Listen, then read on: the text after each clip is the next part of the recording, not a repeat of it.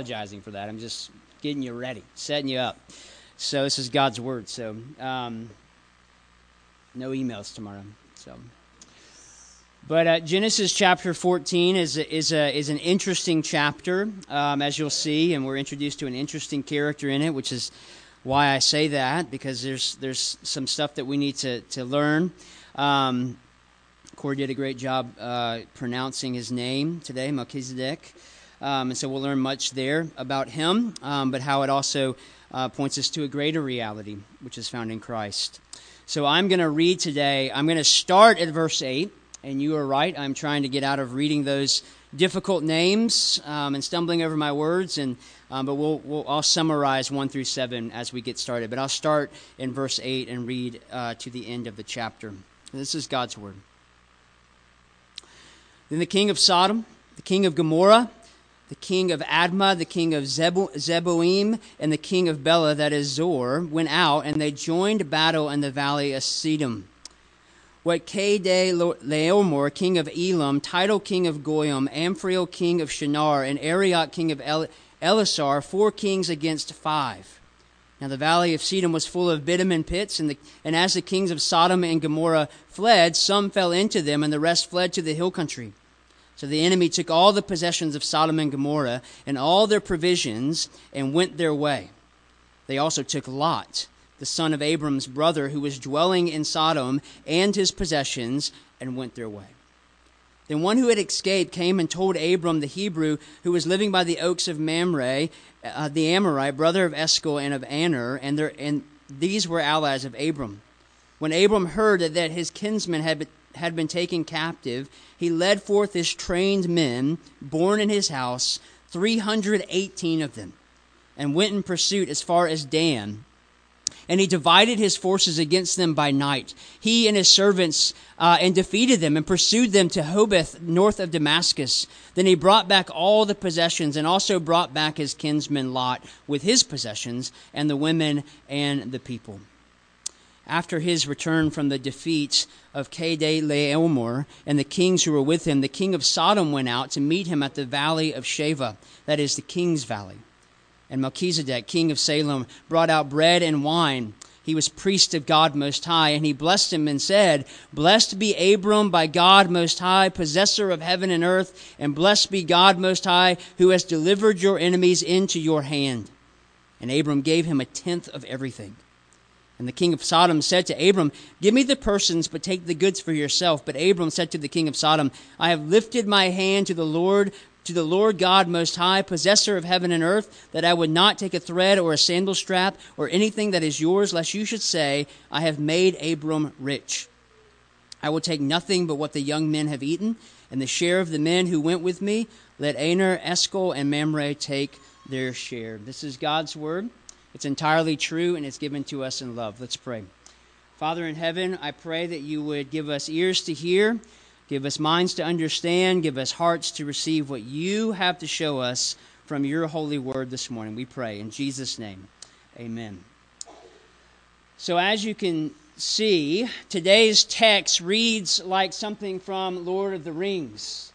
Uh, but unlike those stories, the story that we have just read is a, is a real and true story. It actually happened. A story that, that, that's, that's orchestrated by God's good providence that is propelling us to the ultimate goal of history. And you'll see in our points today how the story progresses, progresses from something that almost seems a bit out of place when you compare it to what we read uh, so far in chapter 12 and chapter 13. It almost seems a bit random, this, this whole war between these kings. And simply, if you just look at the first 16 verses of, uh, of chapter 14, God is, is nowhere mentioned. It's just this massive war that happens.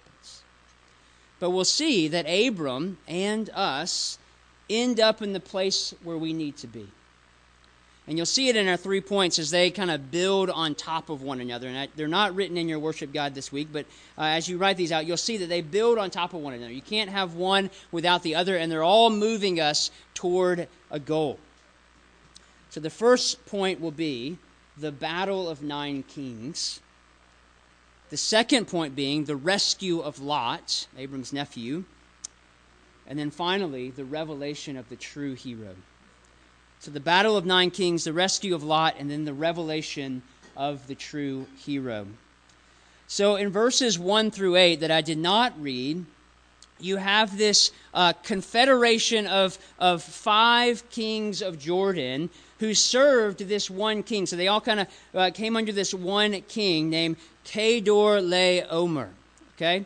So for 12 years they served him, uh, meaning that they would send this one particular king tributes every year to kind of keep him off their back. We don't want this king to, to invade us, and we want to keep this alliance with him. But in the 13th year, they were tired of it. And they rebelled and said, We are not sending tribute. And so they immediately stopped sending tribute. And then, in the 14th year, uh, this king came with three other kings, so four kings total, to try to bring them back in line to their original agreements. They said, We don't like it that you're not sending tribute anymore. We want you to continue to do that. So we are coming to force you to do that by making war with you. So, in this in- invasion of these four kings upon this, these five kings, they unleash their fury upon them. And not just on the kings, but on every part that they inhabit. So it's a brutal scene where the cities of these five kings were completely annihilated, flattened, nothing left of them. Now, this does sound like a, like a scene from, from Middle Earth or from the Hobbit actually has a, uh, if you're familiar, if you are not familiar with The Hobbit, um, we can talk later, but The Hobbit actually has a chapter called The Battle of Five Kingdoms. Uh, and so there's, it, it, does sound like something out of, a, out of a storybook or a fairy tale, but this is a true incident. So, one archaeologist that investigated this area uh, thoroughly said this. He said, I found that every village in their path had been plundered and left in ruins, and the countryside laid waste. The population had been wiped out or led away in captivity. For hundreds of years thereafter, the entire area was like an abandoned cemetery, hideously unkempt, with all its monuments shattered and strewn in pieces on the ground. Now, this is an important detail to the Abram narrative because it places it uh, it places the narrative for us in history. That, that the story of Abram is, was not a myth, as some believe, and some still t- do believe that it was just a myth. But it's a true story about a real man and his real family whom God used to bring about the Messiah. So, this is, we could say, this is world history and redemptive history uh, kind of uh, uh, coming together at this point. Uh, the Bible scholar Graham Goldsworthy calls this uh, uh, purposive history. He says the history of the Bible is purposive, meaning the purpose which governs the events in all of, all of the world is God's purpose. So everything that has, ha- has happened in history and, and will happen in our world is governed by God's purpose. So what what purposive history is is doing is is, is essentially revealing the mind of God to us. That the, that the selection events and the recorded details that you read about in history books are, are, are governed not by military or political significance, although there is military and political significance in them, but that's not ultimately what it is. The significance is actually theological. The significance is actually about God and His ways. That God is the one who is always acting and always speaking throughout history. So, what this tells us about this epic war of kings, although it seems like a random event at this point in the life of Abram, is that it's part of God's purposes, that it's actually leading us in a certain direction. And one of the main ways we see that is found in the details of verse 12. it says this They also took Lot, the son of Abram's brother, who was dwelling in Sodom, and took all of his possessions and went their way. So last week we left off in chapter 13 with Abram and Lot separating, if you remember that. They, Abram lets Lot choose the land that he wants, and he chooses the one that's walking towards Sodom and Gomorrah, and he pitches, it says he pitches his tent near Sodom. So he, is, he has inhabited that land. But now in chapter 14, now we find that Lot is actually living in Sodom. No longer is he just kind of near the land, but he is actually in the city now. Now, we don't know. If, I mean, maybe they would have picked him up if he was still just dwelling near. I don't know how close he was, if it was like North Augusta to Augusta, and they may have invaded him. But now he is in the, in, in the city, and now he is in a terrible fix. So last, just like last week, another dilemma that has Lot at, at its center, and it forces Abram to make a decision. And we see this the decision that he makes in our second point in the rescue of his nephew Lot. Now, I'm sure it's pretty clear at this point, at least it was for me, even in the little interaction that we have with Lot. Um, I mean, he'll come up again in the New Testament, uh, but there's not a whole lot of interaction that we've had with him so far. But hopefully, you've kind of figured out that Lot is not the brightest bulb in the batch. He is not the one that we kind of hold up on the pedestal and say, hey, look at Lot, even though Lot is probably more, uh, probably a better representation of our own hearts and who we are as believers. So this is this is at least the, the third recorded time so far, and it won't be the last in our narrative that Abram had to take responsibility uh, for his nephew in a significant way. The first being basically, he, uh, Lot has lost his father. His father has died. Abram has taken him on essentially as a son. He has adopted him into his family. So you see that in chapter 12 of Genesis. The second way he's taken responsibility for him is, is by giving him um, first dibs on the land. And we saw that last week, where it was well within the rights of Abram to take to take the first choice, he gives it to his nephew Lot and says, Choose whatever land you want, and I'll go the other direction. Then the third, in a lot more serious way, is happening now in our text, and that is a rescue that will put Abram's life on the line. Abram will actually risk his life to save his nephew. And the reason why is found in verse 12. They also took Lot, who was dwelling in Sodom. So again, like it's important to note that, that Lot's movement from pitching his tent near Sodom in chapter chapter 13 is now actually living in Sodom. It's, it's good for us to understand that. Because as we saw last week, the symbolism that our author points out in Genesis is that a move east is synonymous with curse in Genesis. And Lot's move makes this pretty clear especially if you know the, the, the future story that's coming up in Genesis about Sodom and Gomorrah and what happens there. So he has moved away, we could say, from God's blessing because he's moving away from Abram, who the blessing is promised to, and he moves toward curse. And the result of this is devastating. As Charles Spurgeon said, he said, Those believers who conform to the world must expect to suffer for it. And the same is true for you and I. If we're not careful, we too can, can pitch our tents near Sodom with great intentions of reaching that place or, or reaching those people, but then eventually, more often than not, we eventually find ourselves living in Sodom. Taking on their ways, getting caught up in their lifestyle, moving further and further east, moving further and further away from God's blessing. So I wonder what that looks like for you. Are you putting yourself right on the line of sin and temptation? Thinking, I won't fall to this. I can, I can get right up to the line. I'm strong. I can overcome this on my own, and I'll just go right up to the line. I won't let these people uh, influence me or that person influence me. I won't take on their ways and their practices. Let me just say if that's your attitude towards sin, you are on a dangerous road. You are walking down a dangerous path. In Jesus' high priestly prayer, so this lets you know that you are because Jesus prays for us in this way.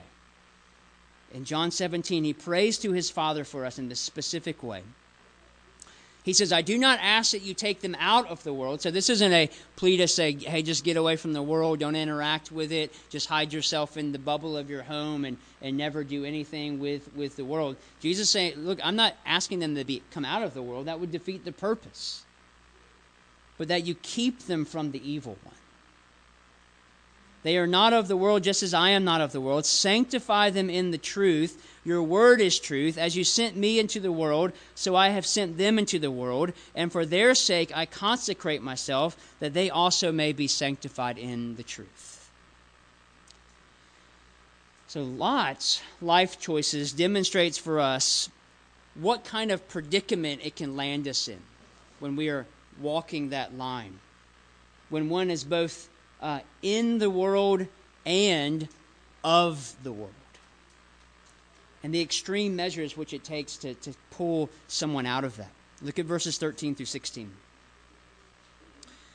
Then one who had, who, who had escaped came and told Abram the Hebrew, who was living by the oaks of Mamre the Amorite, brother of Eshcol and, and of Aner. These were allies of Abram. When Abram heard that his kinsman had been taken captive, he led forth his trained men, born in his house, 318 of them, and went in pursuit as far as Dan. And he divided his forces against them by night, he and his servants, and defeated them. Then he brought back all the possessions, and also brought back his kinsman Lot with his possessions and the women and the people. Now, it's a pretty cool scene, admittedly. Abram defeats these armies, these armies with only 318 men. But you may be asking the question that I had this week why does Abram rescue Lot? Why does he do that? I mean, I mean, really, doesn't, doesn't Lot deserve this? Isn't Lot the one who, who put himself in this predicament? Isn't Lot the one who, who chose to move east? Isn't Lot the one who chose to move toward the most pagan city in all of the known world at that particular time? Isn't he the one who did that? I mean, Lot doesn't have anything to do really with the promise that God gave to Abram. It is made very clear that Lot is not Abram's heir. Even though he's an adopted son of Abram, he is not Abram's heir. He is not where the line of the Messiah will come through. Why risk life and limb for this man? Why do that? Well, I think there's a couple of reasons. First, Abram can look back at his own life thus far and see how God rescued him when he didn't deserve it.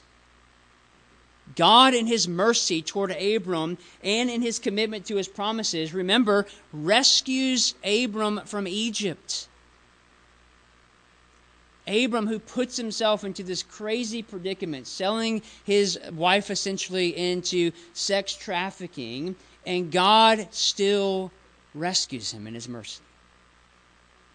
We can look back even further to see how God uh, plucked Abram out of a pagan family and says to him, I'm going to make, with a barren wife, I'm going to make you a great nation.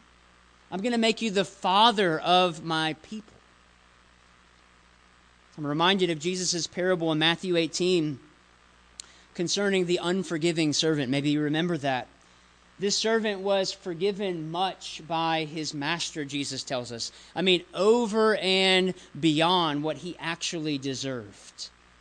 Mercy is shown in abundance to this man. And how does this forgiven servant respond the minute that he has opportunity to show the same kind of mercy and forgiveness to another? This is what Jesus says in Matthew 18. But when that same servant went out, he found one of his fellow servants who owed him a hundred denarii, and seizing him, he began to choke him, saying, Pay what you owe. So his fellow servant fell down and pleaded with him, Have patience with me, and I will pay you. And he refused, and went and put him in prison until he should pay the debt. So, this servant who has been forgiven much has the opportunity to show the same mercy to someone else who owes him a great debt, and he doesn't do it. So, maybe Abram's thinking here's an opportunity. Here's an opportunity to show the same mercy and kindness and love to my nephew that God has already shown to me. The second reason, and this may surprise you unless you're familiar with the story of Lot as it carries over into the New Testament, is that Lot was a fellow believer.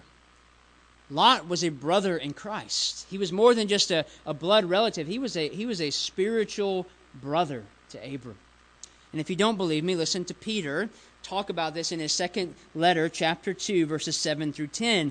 Uh, and Peter says, And if he rescued righteous Lot, which means he's a believer, greatly distressed by the sensual conduct of the wicked, for as that righteous man lived among them day after day, talking about Sodom and Gomorrah, he was tormenting his righteous soul over their lawless deeds that he saw and heard. Then the Lord knows how to rescue the godly from trials and to keep the unrighteous under punishment until the day of judgment, and especially those who indulge in the lust defiling passion and despise authority. So, Lot, even though he is a, a few cans short of a six pack at times, is a brother in Christ. So, unlike Cain in Genesis chapter 4, who did not see himself as his brother's keeper, he tells God that, Who am I? Am I my brother's keeper? Abram does see himself in this way. Abram was Lot's keeper. Abram was his brother's keeper, and he took this responsibility seriously. He saw it as his duty, not only before man, but before God especially, to go and rescue his nephew. I mean, you see it, there is absolutely no hesitation in what Abram does. He finds out Lot has been captured, he rallies his men, and he goes and rescues them. One commentator pointing to Abram's faith here said this. He said, "Faith makes us in, faith makes us independent, but not indifferent. It is enough for it, faith, it is enough for it to hear that its brother is taken captive, and it will arm instantly to go in pursuit, which is exactly what Abram does. He walks in faith here as he, as he goes after Lot. Look at verses 14 through 16 again.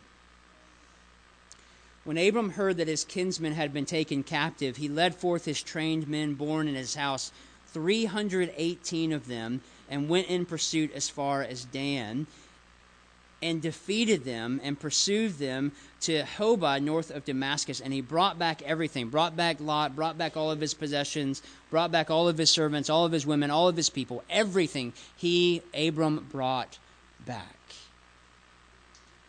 So I heard one pastor say, another Lord of the Rings reference here again, but this was Abram's Aragorn moment. This was the time where he was able to, to, to mount the horses, gather his men, and gather his weapons, and take out these trained fighters to defeat the army of four kings. Now, I couldn't find an exact number of how many Abram and his 318 were up against, but I did. This might remind you of a similar story in the book of Judges with Gideon who, when Gideon was going to go out to, he was called by God to go out to battle, but before he goes out to battle, God dwindles his army of 22,000 down to 300. So he dwindles his army down to 22, uh, from 22,000 to 300 to go up against three nations. So within the, those three nations, there is about, at least how many they killed, was about 120,000 plus troops. Enormous amount. Let me just say, it is impossible. It would be impossible for, for, for our U.S. military to be dwindled down to 300 and then go up against multiple nations at the same time and come out with a win. Probably couldn't happen. So I'm speculating here, but I'm pretty sure this is probably the amount, if not more, of the people that Abram's small little army faced. A pretty incredible undertaking. Yet, even as successful as Abram was, Abram is not the hero of the story. The application point here is not concerning how we are to stand up to bullies in our life. The application point is not to look at how much of a beast Abram was uh, as a military leader. It's not the application point.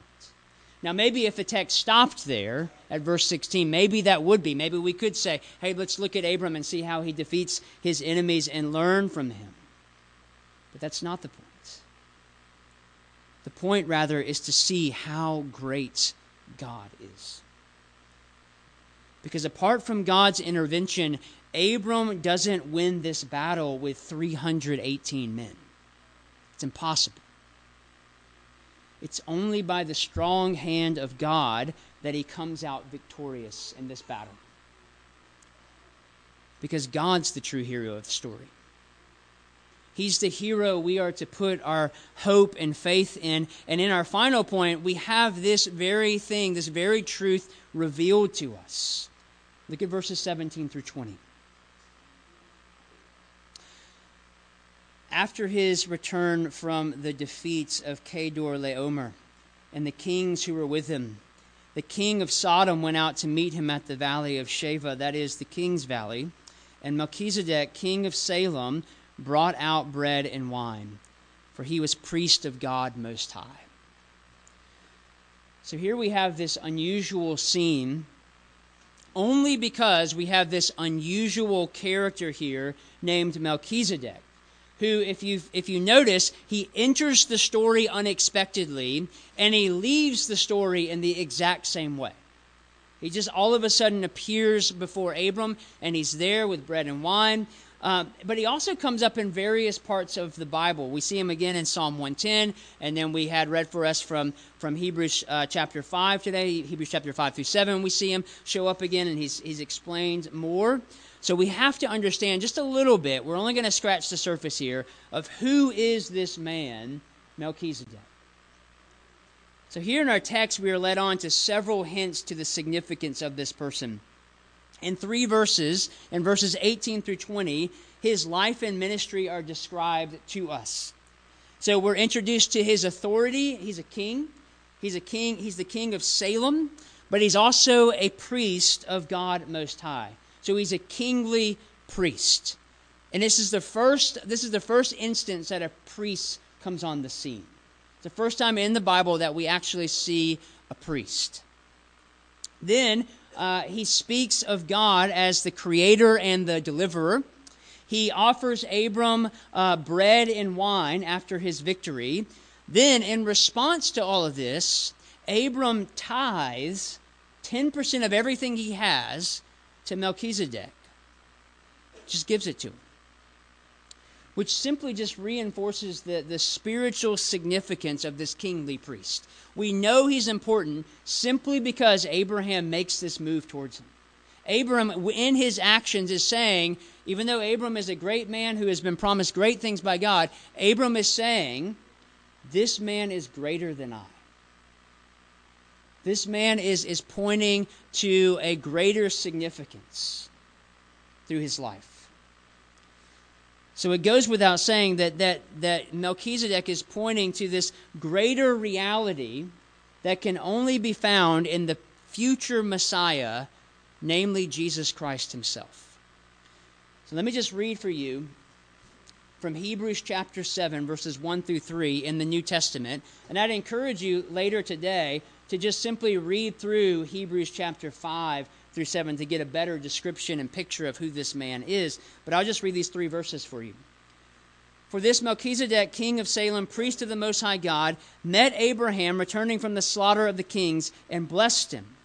And to Abraham apportioned, and to him Abraham apportioned a tenth part of everything. He is first, by translation of his name, king of righteousness, and then he is also King of Salem, that is, King of Peace.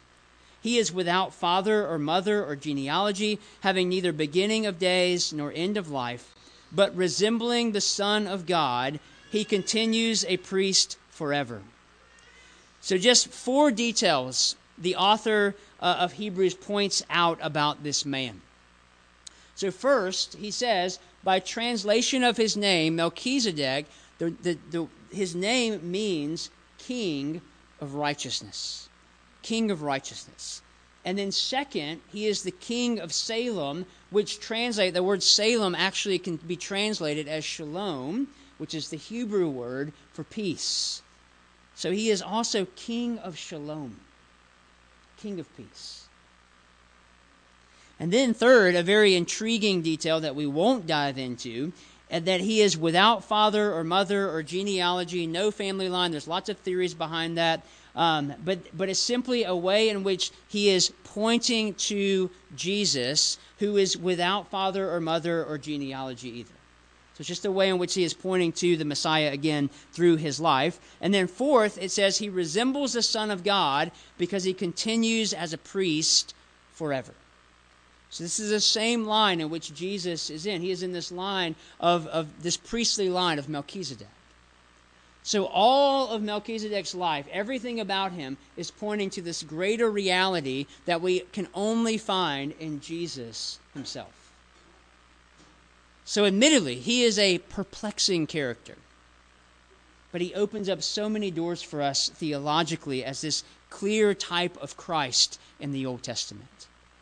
Which means if you hear the, the whole the terminology, some, something or someone is a type of Christ, it doesn't mean he is the Christ. It just means that he represents Christ in a significant way. And this is what King Melchizedek does for us. You can't, you can't help but see it in Hebrews chapter 7. The author of Hebrews here is actually uh, expositing our text, Genesis 14, to show us this pre incarnate Christ figure in Melchizedek. So the English Puritan theologian John Owen wrote that the king of Salem was the first personal type of Christ in the world and arguably the most eminent. So back to G- Genesis 14, we were able to see via King Melchizedek's names and actions this truth before us. In his name, he is both the king of righteousness and king of peace. As one writer asks, who else in Scripture than Jesus could more deservingly be called the King of peace and righteousness?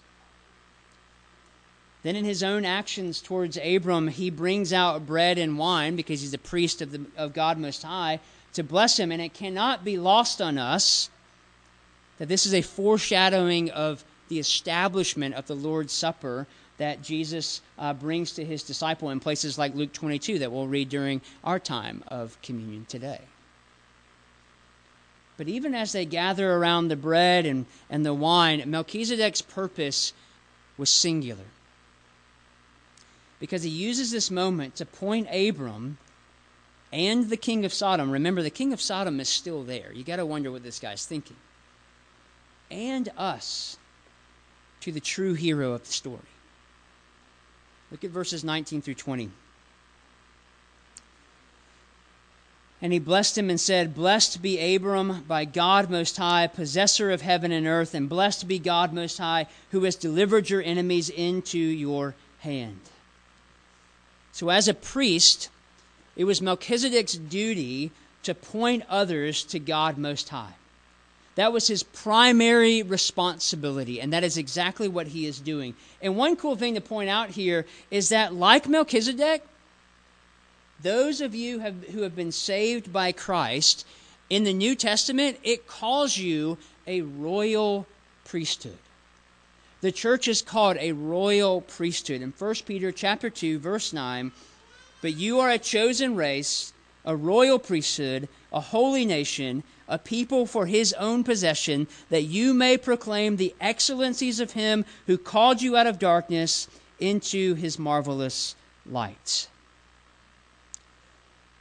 So, like Melchizedek, we too are to point others to God Most High. How are you doing this? What does that look like for you? Who are you doing this toward? Um, one of my daughters and I were driving yesterday to Target area, and and a truck cut us off. Not in a bad way, but you know, just got in front of us. and uh, quickly. And uh, on the back of his truck is the first thing we saw in large print was the question, uh, "Where will you go when you die? Heaven or hell?" Question mark. And I was, you know, just cut me off. But let me just say that this is not how you are to do it. But if you are going to use this, maybe that's your truck. If you are going to use this message, just use your blinker, for goodness sakes. Might go across a little bit better. But I think a more impactful way in which you should do this is, is, is to look at places like Micah 6 8. Lots of, lots of places in the Bible where you could apply this, but Micah 6 8, He has told you, O man, what is good and what does the Lord require of you, but to do justice and to love kindness and to walk humbly with your God. Walking in humility and love reveals to a watching world that you have a king who is not of this world. It, it, it, reveals to it reveals to a watching world and to those people that you interact with that essentially ultimately you are not of this world that this world is not your home and the kings of this world are not your kings it reveals that you have a king who is greater and who is above every king god most high and that's exactly what melchizedek does for Abram here. This is what he does for the pagan king of Sodom. And this is what he's doing for us who are hearing these words now in 2022. In his commentary on these two verses, um, the reformer Martin Luther speculates um, that this was probably a much longer sermon that Melchizedek preaches. Uh, he argues uh, Melchizedek must have spoken for at least an hour, a man after my own heart, including such remarks unrecorded in Genesis as the following. This is his sermon. What are your gods whom you have worshipped thus far? My God alone is the most high God. He has given this victory to his faithful servant Abram, and he's performed this miracle which you have seen. Is it not a miracle that this one man with a few allies routed and put to flight so many powerful kings, and dreaded ones at that because of their great victories? Rid yourselves of your vile idols, who have turned you over to your enemies to be plundered, and accept our God, who alone does great wonders. Now, if this were a scene in a movie, at this point in the film, Abram's response to Melchizedek's uh, sermon may have been offense. Abram may have been standing over in the corner and said, Excuse me, but I'm the one who put my life at risk. I'm the one who just defeated four armies with 318 men. I'm the one who's done this. How dare this random king come out of nowhere and start declaring the victory to be God's.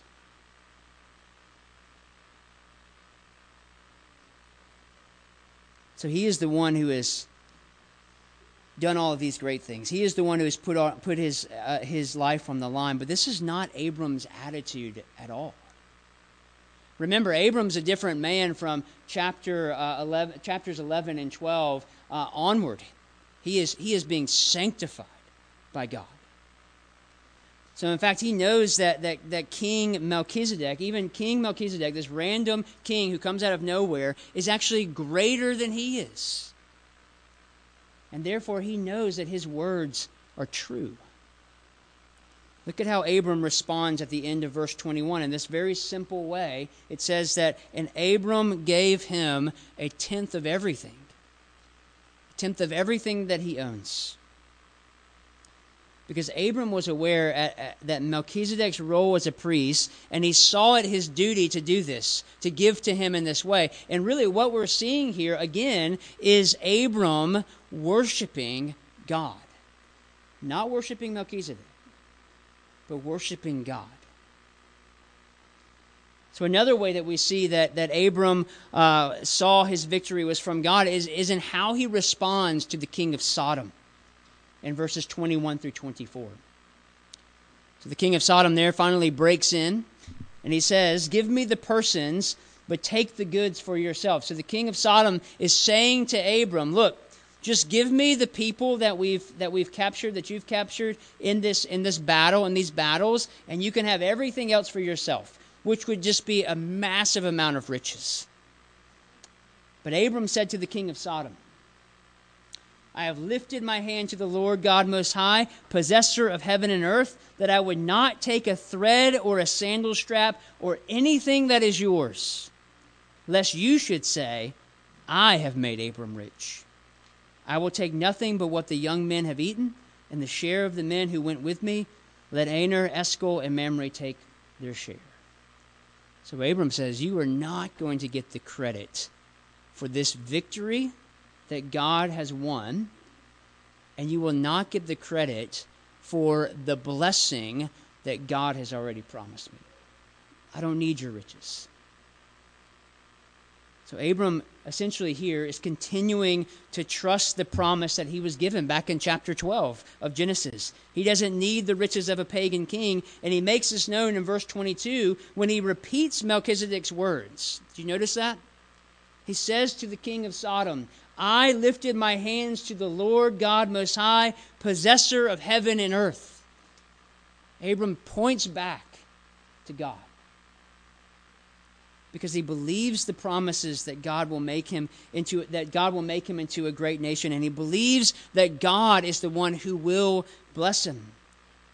And he believes rightly by faith that the true king, the true high priest is coming in Christ. Amen. Let's pray.